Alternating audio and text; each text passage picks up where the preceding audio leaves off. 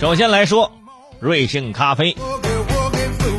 在今天，不少网友反映说，这个瑞幸咖啡 APP 啊和小程序崩溃了啊，显示系统繁忙，请稍后重试或服务异常。直接去到这个咖啡的网点呢，发现要排很长的队伍才能买到一杯咖啡。因为二号啊，这个瑞幸承认数据造假二十二亿元啊，有网友分析啊，三号不少用户都选择购买瑞幸咖啡来消耗余额或者是优惠券，导致线路的拥堵。没想到瑞幸咖啡生意最好的一天，是这一天啊！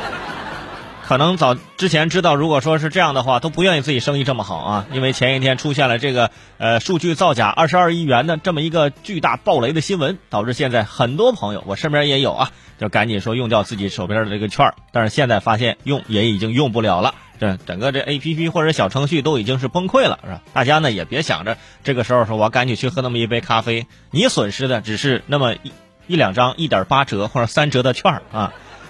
对于瑞幸咖啡来讲，他们损失的是广大消费者的信任，包括市场啊，包括股市啊啊，整个大的市场对他们的这个信任完全都丢失了。所以说，瑞幸现在最应该考虑的不是说怎么解决这个小程序这服务异常问题，是吧？要解决你信任异常的问题啊！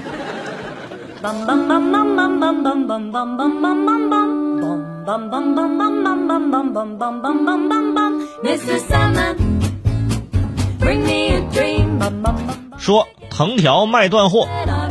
最近，新加坡的一位母亲啊，就是在网上吐槽这个这个现在这个在家孩子陪孩子上课这事儿啊，也是因为受到疫情的影响，现在。藤条都脱销了，想买一根教育熊孩子的藤条都很难。目前，新加坡教育部推出了居家学习的方案，约有二十万名小学生在家线上学习。我在线心疼这二十万小朋友，是吧？就是因为在家学习，这藤条都卖断货了，是吧？藤条这我很熟悉啊，我们小时候那时候啊，老师都有那么一个啊，是作业没写完，打你手心打你手心什么之类的。家里我爸妈从来不会用这个东西，当然了啊，直接用扫帚啊，还买藤条，什么东西拿起来顺手就用什么，包括撑衣杆啊，什么晾衣架啊啊，只要能拿得动的东西，随手方便的东西都可以。呃，现在呢，这孩子在家在线学习，要上网课啊，家长呢也跟着一起学习啊，手里还拿着根藤条，真的，我就劝各位这新加坡的家长啊，一定要淡定、冷静、坦然。对吧？要不你这藤条啊，你打断还得买，这可费钱了，是吧？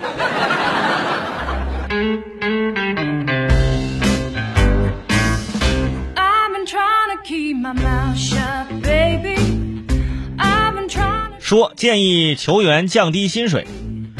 受到新冠肺炎疫情的影响，英超停摆。而关于英超球员这个降薪的问题也一直在讨论当中。日前，英国卫生大臣马特·汉考克呼吁这个英超球员主动降薪。他表示，每个人都应该在抗击疫情的行动中发挥作用，英超的球员也同样如此。很多人都在抗击疫情的过程中做出了牺牲，一些医护工作者甚至付出了生命的代价。而英超球员首先应该做到的就是降低薪水，为抗击疫情贡献自己的力量。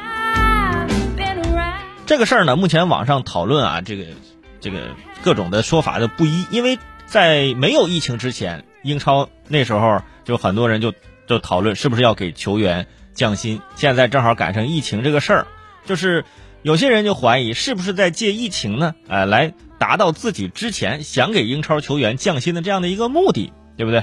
而且现在是一个呼吁和建议啊，当然了。呃，这个要看英超球员他们自己的这个想法，包括整个啊足球市场的这个情况。毕竟现在也没有球踢嘛。